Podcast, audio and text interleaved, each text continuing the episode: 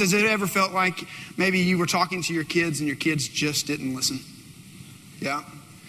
Many times, right? Many, many times. Seems like you're talking and it goes in one out in, in one ear and goes right out the other, and, and you're really not able to. You're, you're looking at your children, going, "Are they ever going to get it? Are they ever going to understand what we're saying?" And and you wonder if you actually make a difference. And today we want to say, "Moms, you make a difference," and we want to say thank you for what you do. If you have your Bibles, Exodus chapter two. Exodus chapter two. You go to the very beginning of your Bible, that's Genesis. You go one book over, that's Exodus, and we're going to chapter 2. We're going to be talking about a very famous man today, actually. Uh, many of you know him. It's not Charlton Heston, it's actually Moses, the, the real Moses, okay? Before the movie came out, Moses, the guy who went up on the mountain, uh, Ten Commandments, Moses.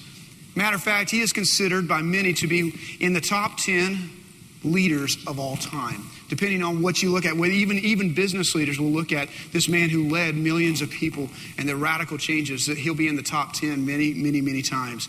He's a great leader.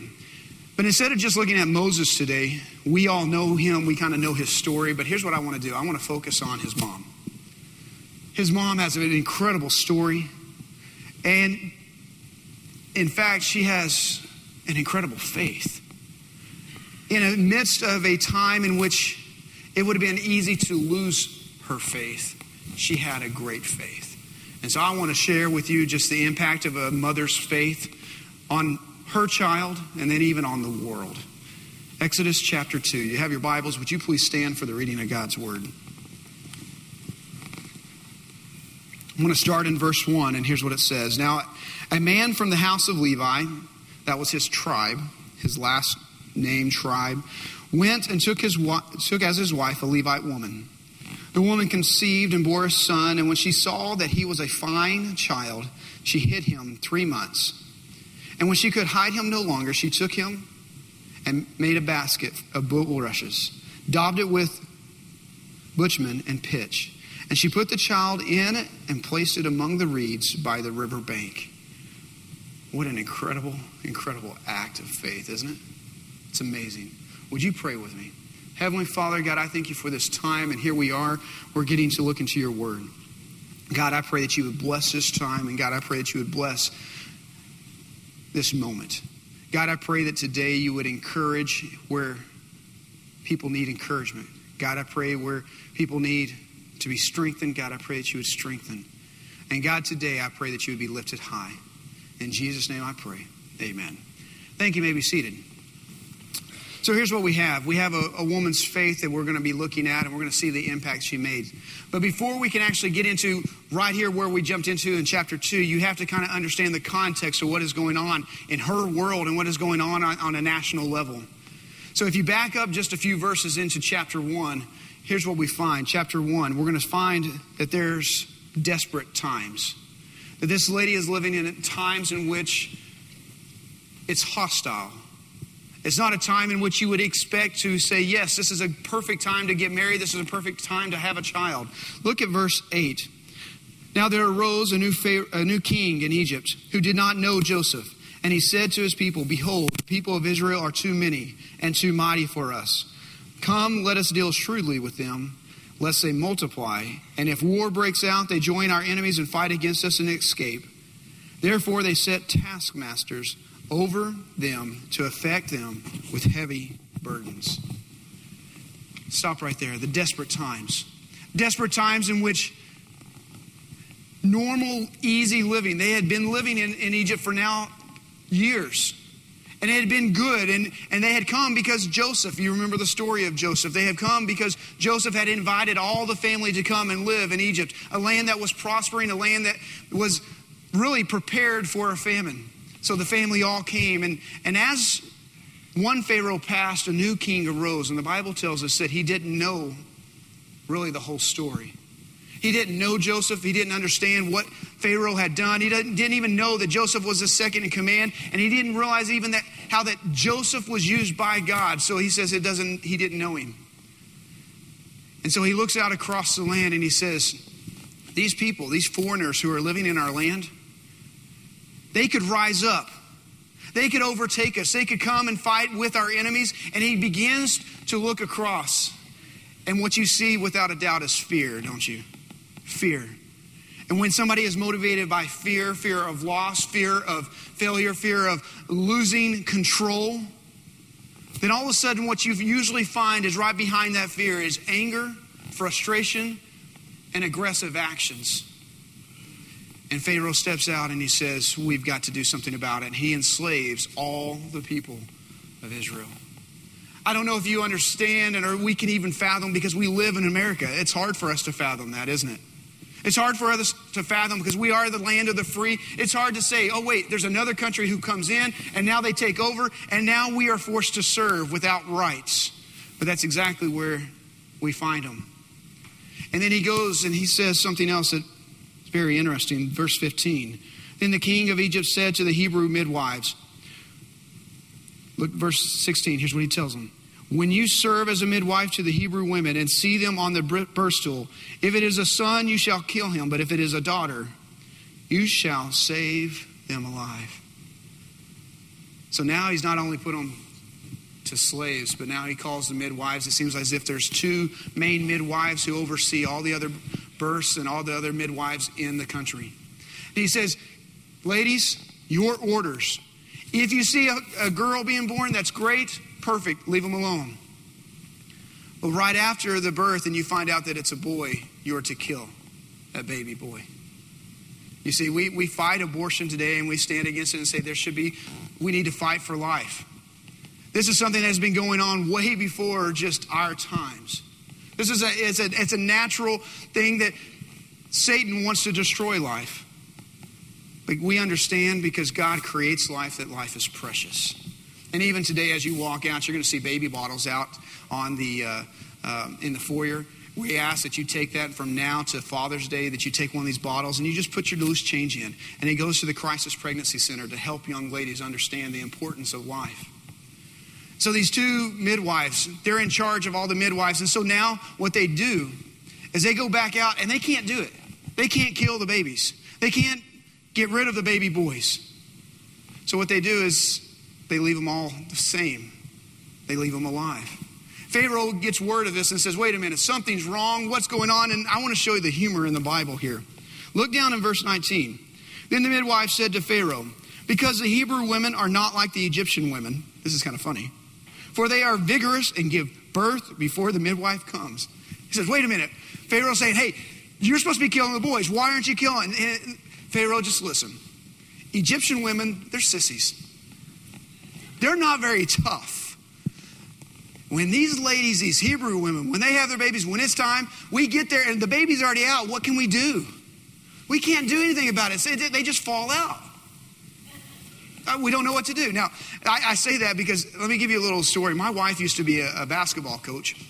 And so uh, we, uh, we were, uh, she was a head coach for a girls' basketball team. And, and so she was coaching, and Hannah was born. That's our second. She was born in December, December 5th. So basketball season had already started that year, and it was November. And so the, Jamie's out, out there. I come walking in one day. I had I had Abby, who was about two and a half years old, and so Abby's with me, and we're walking into the gym. And we walk into the gym, and man, my wife, man, she is a go getter. She's she's very strong, great personality in the sense that she knows what she wants and she expects. I mean, just she's a coach in, in every aspect.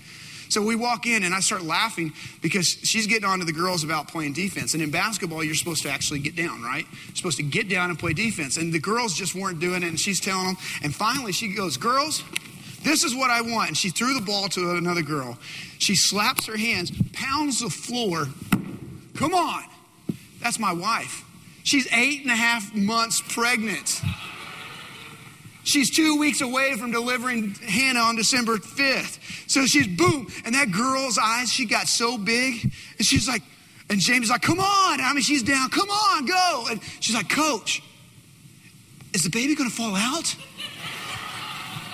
High school girl, you got to love it. I mean, so just didn't know. So here's the humor. You, you laugh at the Bible because it, it just tells it like it is. And, and so these midwives, they don't kill these babies. The, the, Egyptian women, they have they need more help, they need more medicine, I don't know, but the Hebrew women, they're strong and the babies just happen. So Pharaoh now gets more people involved. Let me show you what God does. Even in the desperate times, Verse 20 So God dealt with the midwives, and the people multiplied and grew very strong. Verse 21 And because the midwives feared God, he gave them what?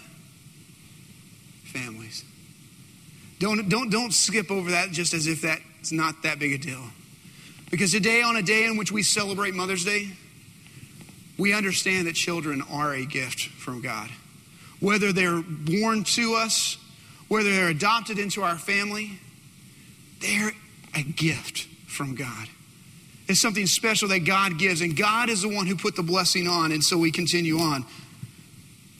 Then Pharaoh commanded all of his people, every son that is born to the Hebrews, you shall cast him into the Nile. Can, I can't imagine that day, can you? What a gruesome day where they go running into homes and they take the babies and they throw them out into the Nile. And then verse or chapter 2 starts. In the midst of this desperate time, now we find something very interesting. Now a man says, "Hey, I want to get married." You can't stop love, can you? Even in the desperate time, even when it seems like bad times, they get married. And even when it doesn't even seem like the right time, what happens? They have a baby. And now I want you to see not only this desperate times, but I want you to start watching what happens because desperate times call for what? Desperate measures. So now they have this baby. It's a fine baby, the Bible says. Look in verse two, verse 2 of chapter 2. The woman conceives, bears a son, and when she saw that he was a fine child, other translations will say a beautiful child. Now, let's be honest, moms. Have you ever seen one of your kids be ugly? No, not when they're born. They're beautiful. They're beautiful. All parents think their kids are the most beautiful. That's okay. That's what you're supposed to do. And that's something different's going on here in this chapter, in this verse. Because not only are they saying, wait a minute, this is a fine looking baby, this is a beautiful baby, there's something more happening. Somehow, some way, God puts into the depths of their souls saying, there's something different about this baby. God is saying, I have a destiny and I have a job and I want to do something different, and there's something that you need to do. Because He's not just fine, He's not just good. There's something more going on. So the two parents, the mom and the dad, decide they need to do something. Hebrews tells us in Hebrews chapter 11, it says that it's actually a choice of both the mom and the dad. And they make a choice. They say, okay, we're going to keep the baby. Now, they keep the baby, and you, look what it says. She hid him for three months. Now, we've had kids. You've had kids. Do baby are babies quiet? That's kind of amazing to think about. It kind of blows your mind. How do you keep a baby quiet? You can't shake them. That's against the law. You can't go shh and the baby stop. The babies don't stop just because you go shh, no crying. And just because you feed a baby, it doesn't mean that the baby's going to stop. They sleep when you're awake and they are awake when you're asleep. It's just how do you keep a baby hidden for three months? Somehow, in God's providence and God's working, He blessed their efforts. They take these desperate measures and they're keeping the baby hidden. And I don't know how you do it, I don't know what ways you do it, but they hide a baby for three months. And after three months, they say, wait a minute, we can't do anymore. And so the desperate measures have to increase, don't they? If we can't hide the baby and we want to keep the baby alive, and Pharaoh's killing all the baby boys, then what do you do after three months? So she takes and she begins to make a basket. And she comes up with a plan. And look what the Bible says. She put a put the basket together. She put the child in it and then placed it among the reeds by the river banks. We read this so fast and we know the story so well that we can miss the detail of what's happening. She didn't just put the basket into a river that's flowing and rushing and just hope that it all worked out. What you find if you really look at what's going on, she actually places the basket exactly where she wants it in the reed so it doesn't move because she actually has a plan that goes beyond just placing a baby in the river. What's her plan? How do you know there's more of a plan? The Bible tells us. Look what it says. And his sister stood at a distance to know what would happen. Verse 5 Now the daughter of Pharaoh came down. Let me help make sure you understand. In these days, there were certain areas that the daughters of Pharaoh would come. There were certain areas of the Nile that the king's sons, the princes, would come down to the river. They don't just go up and down the river anywhere. They have certain places because they actually have steps that they walk down to go into the river. There's certain areas that the royalty and the royal family would go. They don't just go up and down. They have the nice cultivated areas. So this mom she placed her baby in the reeds close enough so that the Pharaoh's daughter, the royalty, could hear. That's a pretty brilliant plan, isn't it? And not only did she do that, but she goes so far as to actually give the plan to her daughter and just say, Sweetie, here's what you have to do. I want you to watch and I want you to know what's going on. But you have to be very careful. Do not say that that's your brother. Do not say that you know who the mom is. Do not say, because this is a young child. This is Miriam. This is somebody who is at least preteen or under. Because if she's in her teen years, she's married off. So Miriam is here. She has a plan. This mom took desperate measures. She planned to the best of her ability that her son could be alive and something special could happen. Do you see it? And then Watch what happens with these desperate measures. And then the woman told the servants in verse 5 Hey, go get that baby. What's going on? Verse 6 When she opened it, she saw a child, and behold, the baby was crying. She took him up, took pity on him, and said, This is one of the Hebrew children. This blows my mind because now the mom is out of the picture. Her human efforts are finished. There's nothing else that this mom could physically do except to trust God. Do you see it? Trust. To actually put her faith into God's hands and say, God, I'm going to allow you to have control of my baby. I will make all the plans that I can. And I will do my best effort. But mom, uh, dad, uh, mom, the mother is saying to God, God, here it is. I give it, don't give my son over to you. It's only God who could change a heart. And it's only God who could actually breathe into the Pharaoh's daughter kindness to say, Take this child for your own. That's amazing. That is a moment in which we just take for granted, but it was God who moved on behalf of this mother's faith. It was God who moved. And now we see verse 7. Then his sister said to Pharaoh's daughter, Shall I go and call you a nurse from the Hebrew women to nurse the child for you? Isn't that brilliant? Hey, I, I, can help. I can help. And she doesn't say I'm the I'm the, the baby's brother. She doesn't say that. She doesn't say that. Hey, I'm I know the mom. She just says, Hey, you know, I'm just I just want to help you, Pharaoh's daughter. I just princess. I just want to help you. I, I could go get somebody to help you. And God does what? He blesses. He blesses because there's faith in the moment, and He says, Okay, I'm going to work. And look what happens. Verse 8 Pharaoh's daughter said, Go. So the girl went and called the child's mother. And Pharaoh's daughter said to her, Take this child away and nurse him for me, and I will give you your wages. So the woman took the child and nursed him. Whew. This is an amazing moment.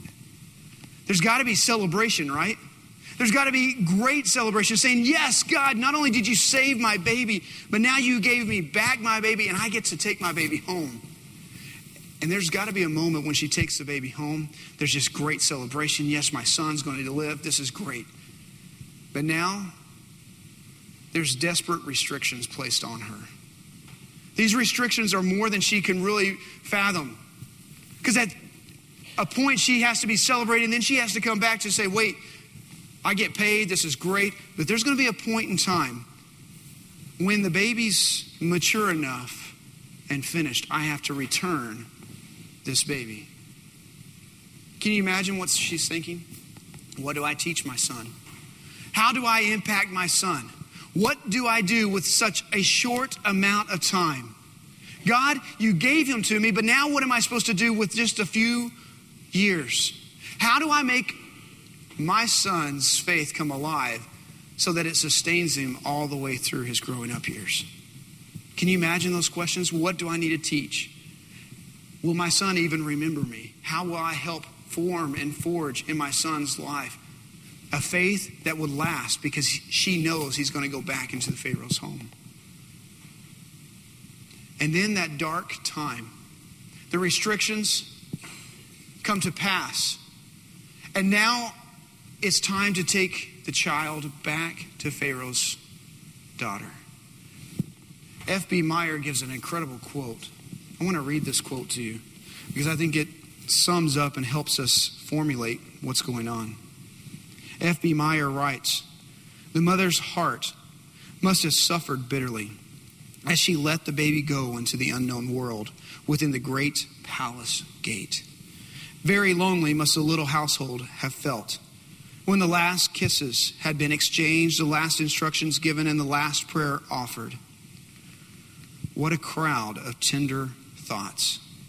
Curious speculations, eager yearnings must have followed the little nursling of the Hebrew home as his mother took him and brought him to Pharaoh's daughter, and he became her son. I can think of no greater despair to then watch your son leave. And to ask the question, did it really matter what I've done? I've only had a few short years. Moms, your tenderness matters, your love and your faith matters, even during the early years when you think that it does not matter. I read a funny seven points that a lady wrote about her mom and how much moms love. Let me read these to you. Moms loved you enough to bug you about where you were going and what time you would get home. Mom loved you enough to let you discover that your friend was a creep. Mom loved you enough to stand over you for two hours while you cleaned your bedroom. A job that would have only taken her 15 minutes. Mom loved you enough to, to ignore what every other mother did and said. Mom loved you enough to let you stumble, fall, hurt, and even fail. Mom loved you enough to accept you for what you are and not what she wanted you to be. And most of all, Mom loved you enough to say no, even when you hated her for it. This mom loved her child, and now she had to let go of and to return. And the question becomes can what you do, even in the early years, can it even matter? Does it even matter? And let me just reemphasize because of this mom's faith in desperate times, with her desperate measures, even with the restrictions she had, because of this mom's faith, it blessed her son. And not only did it bless her son, it blessed the world. Isn't it amazing? So let me end with three things very quickly. Three things that I want to encourage you with. Ready? Number one is this there are no accidents with God. There are no accidents with God. Well, Heath, come on, that's a big statement. There are no accidents with God. You might be a mom here today, you might be a lady here today, and you're going, man, this is one of the worst days of the year, and you're looking at this day, and you, you can't really stand this day because today it reminds you of the family that you don't have. Can I say once again, there are no accidents with God. God knows where you're at. God knows what's going on in your life. And you might be a, a woman here today, and it is just extremely tough. Maybe there's been a loss in your life, and I just want to encourage you there are no accidents with God. God knows where you're at, God knows what you've been going through. Men, this might be one of the toughest days for you. And I just want to encourage you once again there are no accidents with God. Even when the world was falling apart, in the midst of Egypt, there were no accidents with God. He knew what was going on, and matter of fact, you ready for this? He even had a plan through it. There are no accidents with God. Matter of fact, God's plan is so amazingly clear that in their pain, He took their pain and He took their loss and He brought Moses into the Pharaoh's home, into the courts to learn Pharaoh's systems. And through that court and through that system, He raised up Pharaoh. And later on, He brought that young boy back to, as Moses to those same courts to be the judgment on Pharaoh. There are no accidents. And in your pain, God has a plan. And in your pain, God is wanting to do some of his greatest works in you. There are no accidents with God. Number two, your faith impacts your children. Your faith impacts your children. Now, this could be encouraging for some. This could be one of those things. Yes, praise God, what I do, my faith matters, and it's impacting my kids, even when it doesn't seem like it is. It could also be challenging for us as well. Because maybe it causes us to take a step back and evaluate where our faith is at, how our spiritual life is going, maybe something that we've been lacking, and we say, wait a minute, I need to actually get this back in line. Your faith matters. Those early years, they matter. There's no substitute for mom. There's no substitute for mom. Your prayers, your faith. Over and over again when I do funerals, you know what's amazing that people say? It's because of my mom, it's because of my grandmother's prayers. It's because of her faith that I'm here today. Over and over and over again. Mom, it's your faith, it's your prayers, it's what sustains the family. And I just want to encourage you your faith impacts your kids. Either let it encourage you, or let it challenge you, or let it do both. But your faith impacts. Number three, you can trust God. And then you fill in the blank. You can trust God. He's big enough to trust. You can trust God and you just fill in the blank with your fear, with your finances, with your kids, your grandkids. You can trust God he is big enough to trust. Yes, there is the human element of you doing what you can. And then you just step back and say, God, I've done all that I can. You obviously are bigger than I am. So, God, you change hearts. You open doors. You do what I can't do. And I'm going to trust that you know best and you have the best interest of my kids, my family, my life. God, I'm going to trust you. You can just fill in the blank. God, I'm going to trust you. You can trust him and you fill in that blank with whatever else it is. You see, when you actually live a life like this, Psalms tells us it might be dark, but joy comes when? In the morning. And I want to encourage you, moms. You are doing a great job. You're doing a great work. Your faith